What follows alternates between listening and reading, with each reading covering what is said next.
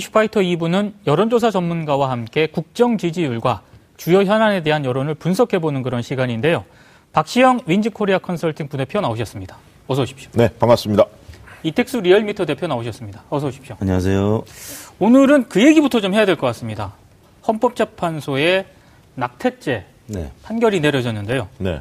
어, 두 분은 이런 결과를 예상을 하셨습니까? 저는 뭐 그렇게 될 거라고 예상을 아, 했었습니다. 왜냐하면 예. 좀 인적 구성이 좀 바뀌었고 네. 시대적 상황도 좀 많이 바뀌었고 여성계의 목소리도 사실 꾸준히 있었고 예. 사실, 사실 무엇보다도 좀 현실에 안 맞잖아요. 아, 그렇죠. 그렇기 때문에 바로 잡을 필요가 있었는데 예. 어, 저는 개인적으로 환영합니다. 음. 잘된 결과다. 네. 그리고 무엇보다 정치권 반응을 주의 깊게 봤어요. 왜냐하면 이것을 내년 연말까지 입법을 해야 할 상황인데 예. 각 정당의 입장이 좀 달라지면 또 다른 사회 혼란으로 이게 작동하지 않을까 우려도 있었는데 네. 다행스럽게 한국당 같은 경우도 존중한다. 음. 음, 그리고 입법을 뒷받침하겠다. 이런 쪽으로 일단 그 발표들이 나오고 있는 걸 보니까 예. 어, 아무래도 이제 기독교나 종교계 의식을 많이 하는데 그렇죠. 어, 그래서 이제 한국당 입장들도 상당히 그 관심이 가는데 일성은 좀 그런 쪽으로 나온 것 같아요. 다행스럽게. 그래서 네.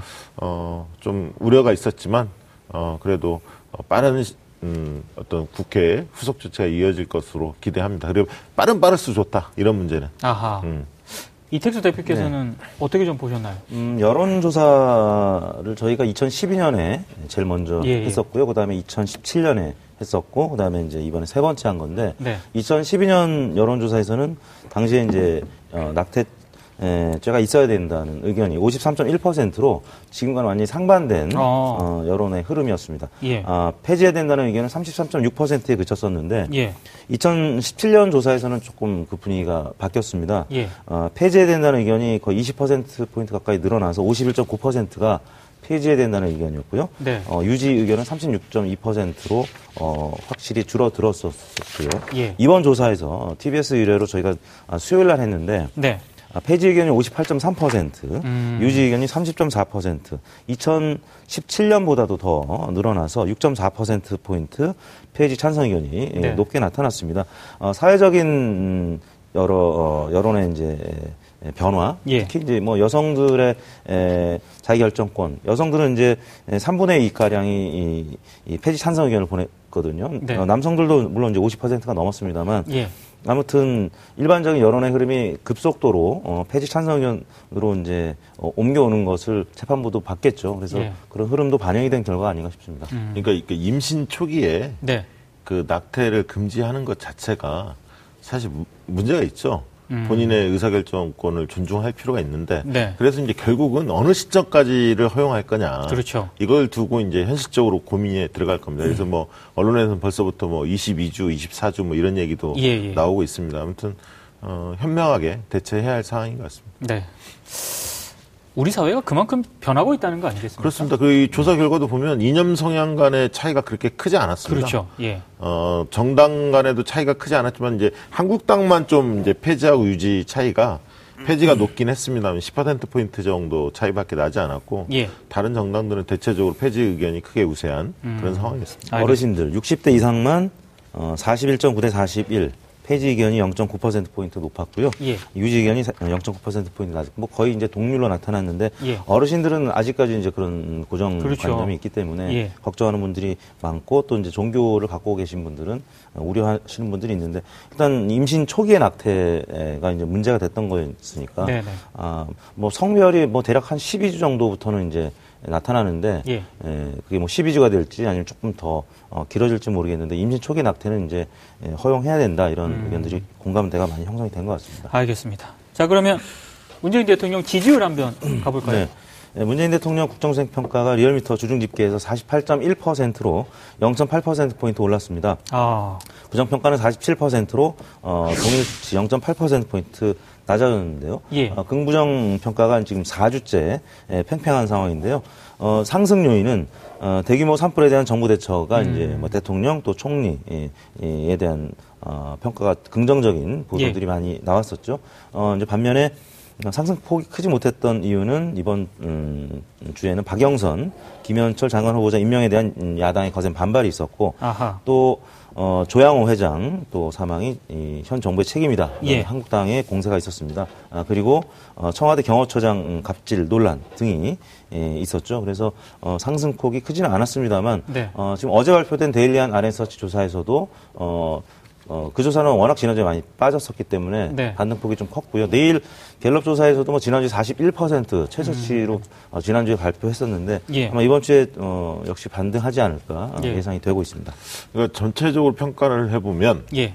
가짜 뉴스가 유례 없이 횡행했어요. 이번 굉장히 주가. 많았죠. 엄청났습니다. 그러니까 네. 뭐 산불 대처와 관련해서 김문수, 민경욱 대변인 이 정치인들뿐만 아니라 진성호, 신혜식 네. 그 보수 유튜브들이 어, 대놓고 가짜 뉴스를 많이 퍼뜨렸습니다. 특히 뭐 언론사 사장들과 대통령이 술 마셨다. 네네. 뭐 얼굴이 부어 있다, 보톡스 맞은 거 아니냐 네. 이런 식의 발언까지 나와서 이런 어떤 가짜 뉴스가 굉장히 횡행하면서 민심이 혼란스러웠는데 이런 상황에도 불구하고 산불 대처에 대한 호평이 좀 있었고요. 아하. 두 번째는 저는 그렇게 봅니다. 3월 경제 동향이 발표가 됐는데 예. 어, 두달 연속 20만 명 취업자 수가 증가했고 IMF가 경제 성장률을 발표했는데 올해는 2.6이지만 내년도에는 2.8 그렇죠. 조금 더 개선될 거다. 세계 네. 경제가 침체하는 가운데에서도 한국의 경제가 좀 선방할 수 있다. 네. 이런 어떤 전망치가 좀 나왔고요. 네. 그리고 이제 오늘 개최되는 그 한미 정상회담 예, 예. 관련한 기대감 뭐 이런 음. 것들이 좀 맞물려서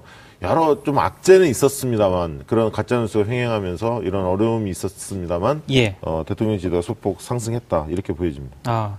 근데 이택수 대표님. 네. 진보층에서는 네. 지지율이 좀 하락했던데 네. 이거는 어떻게 해석을 해야 될까요? 뭐 약간 빠졌습니다. 3.6% 포인트였나요? 뭐 예. 큰 수치는 아닌데요. 오차 예. 범위 내에서 어, 변하기 때문에 예, 큰 의미를 부여할 수는 없겠습니다만. 지역별로 보면 이제 광주 전라, 예. 부산, 울산, 경남 아, 이쪽 지역에서 이제 지난 음, 4.3 재보궐 선거가 이제 예상보다는 네네. 음, 좀 저조했던 민주당 아, 지지율 때문에 에, 아마 아, 이쪽 지역에서 좀 빠진 것 같은데요. 큰 변화가 아니었기 때문에 조금 이번 주나 다음 주까지 상황을 지켜봐야 될 것 같고요. 음. 어, 이번 주, 어, 이제 즉 굳이 뭐 설명을 드리자면 진보층에서 좀 빠진 이유는 아까 예. 말씀드린 재보궐선거 외에도 이제 에, 이 박영선, 김현철 아. 장관 후보자 임명, 뭐 대부분 이제 뭐 이 부동산 투기라든지 예. 에, 그 서민들이 이해하기 좀 어려운 부분. 네. 그다음에 에, 지금 또 헌재 후보 예, 그, 또 비슷한 상황이죠. 예. 그다음에 경호처장의 갑질 공세 이게 가짜 뉴스와 또 이제 밀접하게 관련이 있기 때문에 청와대는 강경하게 지금 대응을 하고 있습니다만 네. 어, 약간 진보층의 지지층의 결집이 조금 이완되는 그런 요인으로 작용한 것이 아닌가 싶습니다. 이게 저는 그 사안을 이렇게 예. 봅니다. 왜 진보층이 이탈했을까? 뒤에 이제 언급하겠습니다. 민주당 지지도도 좀 빠지지 않았습니까? 네.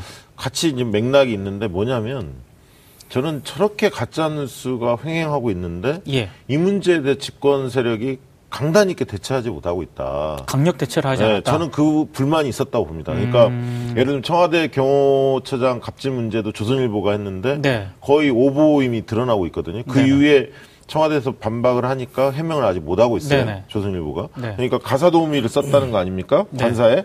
근데 실제로 알아보면 연무관을 청소하는 분이 그 관련해서 경호처장 공간 1층을 청소하게 돼 있어서 예, 그걸 예. 한 것이지 개인적으로 무슨 가족들을 빨래를 해줬거나 뭐 밥을 했거나 이거 일절 없었다 이렇게 네. 진술을 하고 있고 파악이 됐거든요. 예. 근데 조선일보 추가 해명을 안 내고 있습니다. 네네. 이런 문제에 대해서 강력하게 대처하고 아까 산불 대처에 대해서 도를 넘어선 이런 가짜뉴스가 행행하는데 좀 그동안에 너무 관대한 거 아니냐 음. 이런 불만이 있었는데 다행스럽게 좀 뒤늦은 감은 있지만 오늘 이제 청와대가 가짜뉴스를 고발하면서 예. 그 청와대 내부에 허위 조작 정보 대응팀을 구성하겠다. 네네네. 이걸 좀 발표했어요. 예. 저는 그건 뒤늦었지만 잘했다고 봅니다. 예. 이런 문제에 대해서는 단호하게 대응해야 한다. 그래서 음. 가짜 뉴스는 결국 민주주의의 암적 존재다. 폐악질을 하는 거다. 정보를 왜곡시키고 예. 국론을 분열시키는 주범이다. 저는 그렇게 보거든요. 그런 측면의 지지층들이 어, 아쉬움이 있었던 게 아닌가. 저는 아. 그렇게 해석하고 있습니다. 예. 그러면 그 얘기 한번 해보죠. 네. 이미선 지금 헌법재판관 후보자가 어제 오늘 계속 실검에 오르내리더라고요. 네. 아, 두 분은 이 분의 이 인사청문회를 보면서 어떤 생각이 좀 드셨습니까? 음, 뭐 국민들 눈높이에는 안 맞는 아하. 분 아닌가라는 생각을 하는데요. 물론 이제 민주당 내부에서는 어, 판사실에서 주식 거래를 하고 또 내부 정보로 부당 이익을 얻었다는 주장은 어, 야당과 일부 언론의 가짜 뉴스라는 네. 게 이제 에, 에, 이들의 판단인데 예. 에, 국민 눈높이, 국민 정서에 좀 안 맞는다. 아, 상대적 박탈감을 느낄 수 있는 어, 분이 이 헌법재판관으로서 하겠느냐 이런 어, 부분 때문에 에, 좀 걱정스러운 목소리들이 나오고 있는 것 같은데요. 장관 후보자 두 명에 이어서 이, 어, 이 후보자마저 만약에 낙마하게 된다라고 하면은 예. 또 정권 차원에서는 어, 전국 주도권에서 좀 밀릴 수 있는 뭐 그런 부분 때문에 어, 내부적인 고심이 큰 것 같은데 일단 어, 내부에서는 이제 자진 사퇴로 빨리 매듭을 지어야 된다라는 의견과 네. 아니다 그렇게 되면 이제 전국 주도권에서 어, 좀 문제가 생길 수 있다 이렇게 이론이 지금 계속 맞서고 있는 것 같습니다. 그러니까 이 사안 자체가 예. 어, 의혹은 몇 가지가 있습니다. 의혹은 네. 있는데 왜냐하면 내부자 정보를 좀 그 활용한 거 아니냐 미공개 정보를 네네. 이런 의혹은 있는데 아직 그게 불법으로 드러나지는 않았습니다. 위법적인 상황으로. 그래서 예. 지금 금융위가 한국거래소의 내부 그 착수를 내사를 착수하기 하라는 지시가 좀 있어서 예. 사안들을 좀 들여다보고 있는 것 같고요. 과거에 이유정 헌법재판관이 낙마를 했었죠. 한 25일 만에 낙마를 그렇죠. 했었는데 예. 그 당시에는 이제 내부자 거래 내부 정보를 통해서 어 10배 이상의 이익을 좀 얻었거든요. 음. 그게 이제 드러나서 실질적으로 불구속 기소도 됐고요. 예. 자, 자진 사퇴할 수밖에 없었죠. 그러나 이번 경우에는 실질적으로 국민 눈높이는 안 맞죠.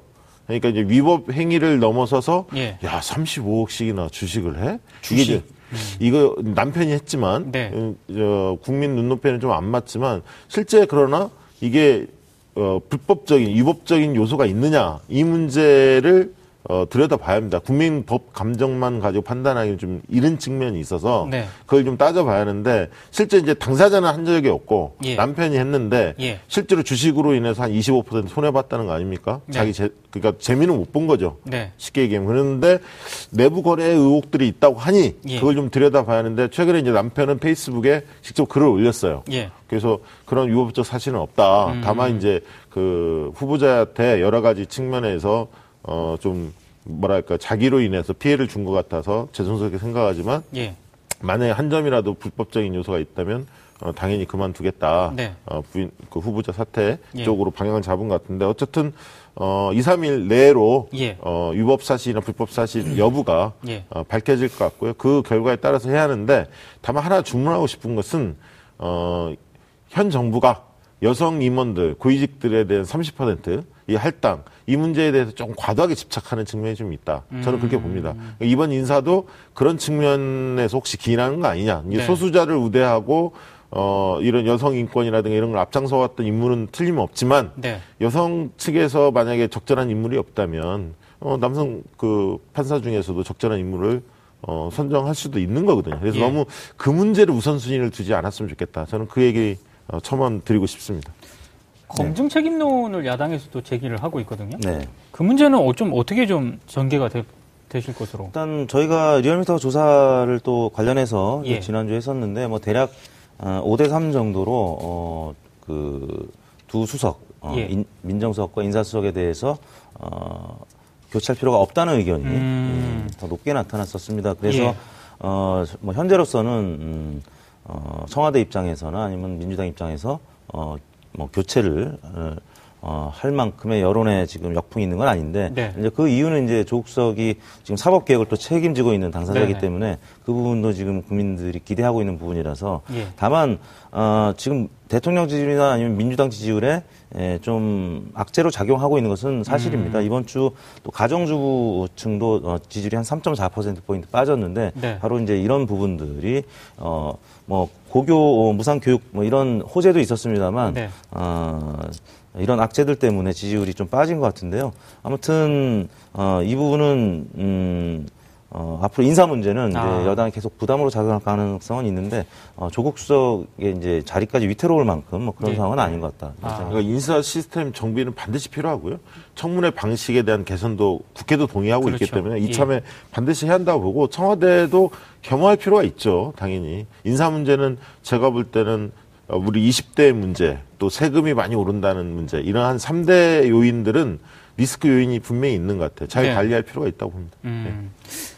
아까 이택수 대표님께서 네. 잠깐 언급을 해 주셨는데 네. 이번 주 또 초미의 관심사 가운데 하나가 고등학교 무상교육 네. 그 문제였거든요.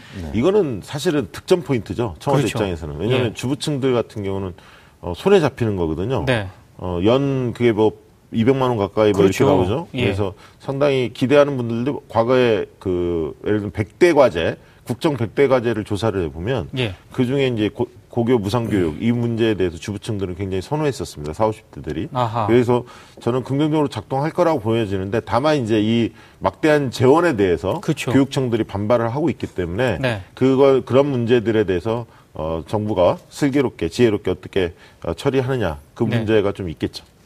이게 그 재원 문제 때문에 네. 무상 급식과 같은 그런 어떤 그런 상황, 뭐 갈등이라든가 이런 걸 발생할 가능성은 없을까요?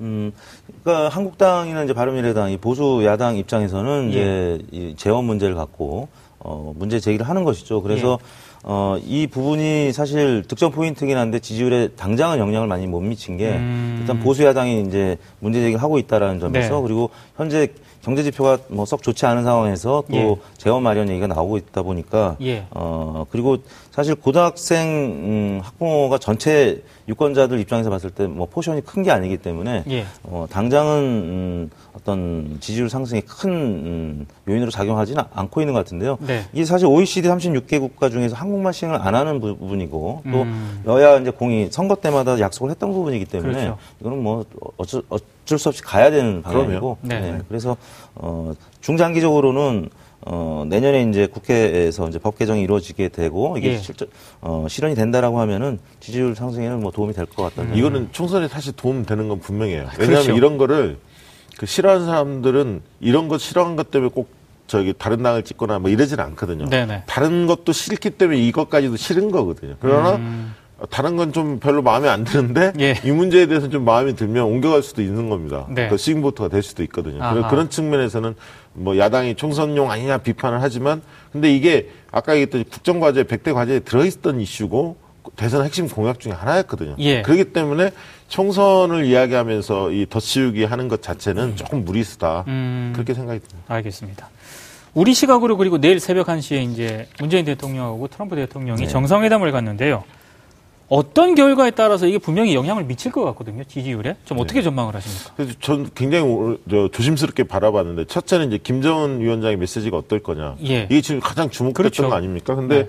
어쨌든 미국의 수능도 대결도 피하겠다. 좀 전략적 인내 이런 표현들을 언론이 쓰는데 네. 맞는 것 같아요. 아하. 지나치게 자극하지도 않으면서 나름대로 또 자존심도 살려가면서 그래서 일괄 타결을 요구하는 미국식 방식은 받지는 못하겠지만 예. 그렇다고 미국하고 대화의 끈을 아예 놓, 놓겠다 이런 의사는 없었거든요. 네. 그래서 전반적 여지를 약간 남겨놨다 이렇게 보여졌고요. 그 폼페이오도 어, 미국 의회에서 그런 얘기를 했죠. 제재에 대해서 여지를 좀 남겨둬야 하는 거 아니냐. 네, 네, 네. 비핵화를 비핵화의 원칙은 고수하되 예. 뭐 이런 얘기들을 한 거를 보면 예. 오늘 이제 대통령이 그 실무자들을 다 만나는 거 아닙니까? 폼페이오, 그렇죠. 볼튼부터 시작해 다 만나 펜스까지 다 만나고 어, 트럼프까지 만나기 때문에 그것을 저는 굉장히 긍정적으로 봅니다. 왜냐하면 정보에 대해서 상황에 대해서 충분히 서로 공유할 수 있는 게 있어야 하는데 네. 트럼프 대통령을 설득했다 하더라도 그 밑에 참모들이 또 딴 생각하기 시작하면 아. 이게 틀어지거든요. 예. 그래서 오히려 밑에부터 충분히 그 실무자들을 다 만나시고 트럼프 대통령 만나는 게 낫다라고 보는데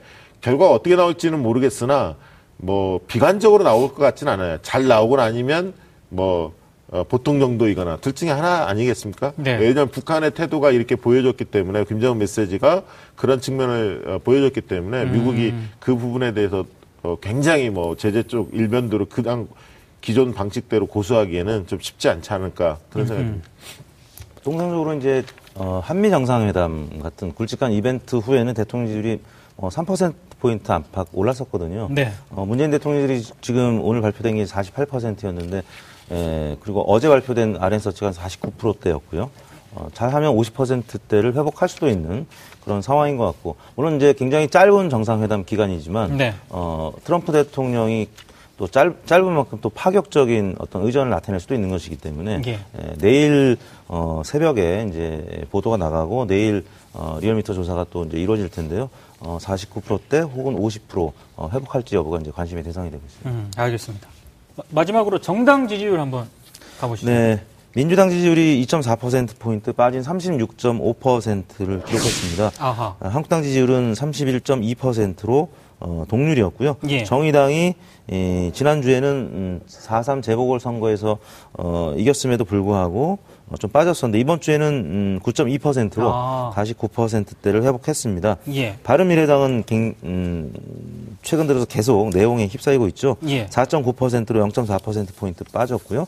어, 민주평화당도 2.4%로 어, 0.2%포인트 빠진 수치를 나타냈습니다. 음, 정의당이 2% 상승한 건 아무래도 네. 4.3 아니, 그러니까 그게 4.3의 영향이 있었는데 4.3 지난 다음에 사실은 그 뒤로 어, 지속 상승세가 꺾였어요. 예. 왜냐하면 민주평화당과 원내 교섭단체가 성사될 것으로 전망이 됐다가 그렇죠. 그게 이제 불가한 상황으로 좀 점차 나오니까 예. 꺾였다가 다시 이제 어, 진보층 일각에서 어, 정의당을 좀 힘 실어줘야 할 때가 아닌가 음. 이런 어떤 좀 흐름이 있는 것 같아요. 정의당이 예. 어려워지니까 예. 좀 힘을 실어주자 그런 측면이 있고 아까 얘기했듯이 집권 여당이 어 그 가짜 뉴스나 보수의 공세에 대해서 단호하게 맞서지 못하는 거에 대한 네. 실망감 저는 있다고 봅니다. 그래서 아하. 진보층에서 주로 민주당이 빠졌고 그 빠진 만큼을 어, 정의당이 받아먹었거든요. 예. 그래서 이제 그런 측면이 있고 지금 이제 최근에 이제 관심사는 사실은 바른미래당이죠. 그렇죠.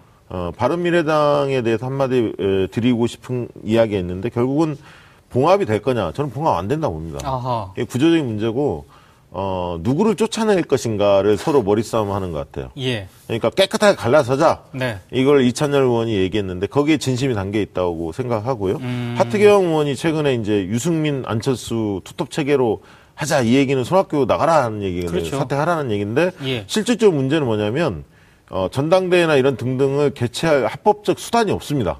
예.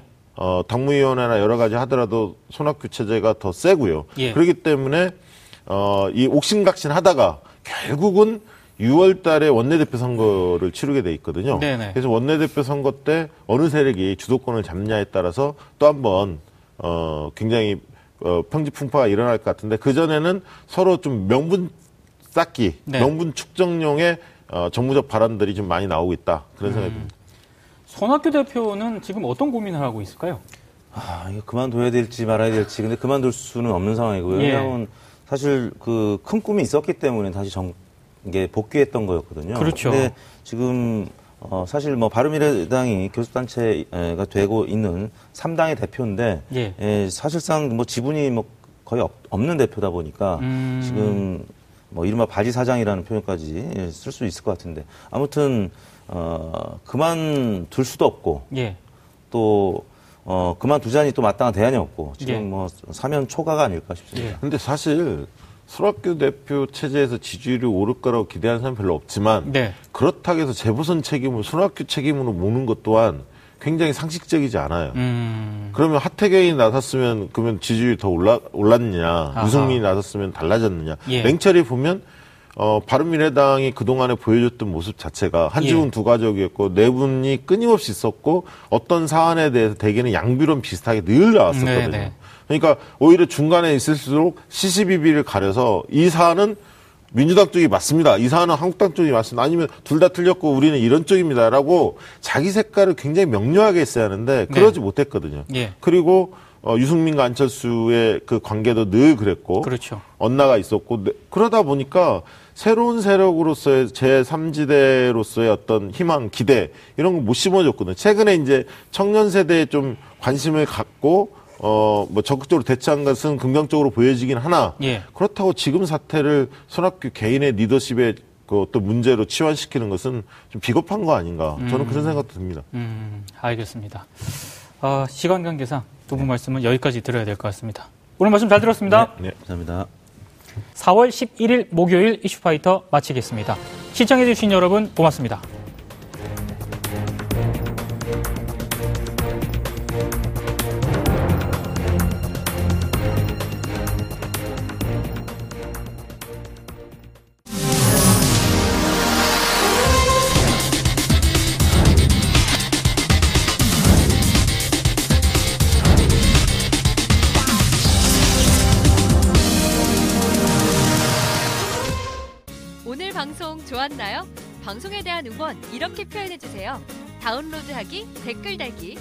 구독하기, 하트 주기. 더 좋은 방송을 위해 응원해 주세요. 다운로드하기, 댓글 달기, 구독하기, 하트 주기. 기억하셨죠?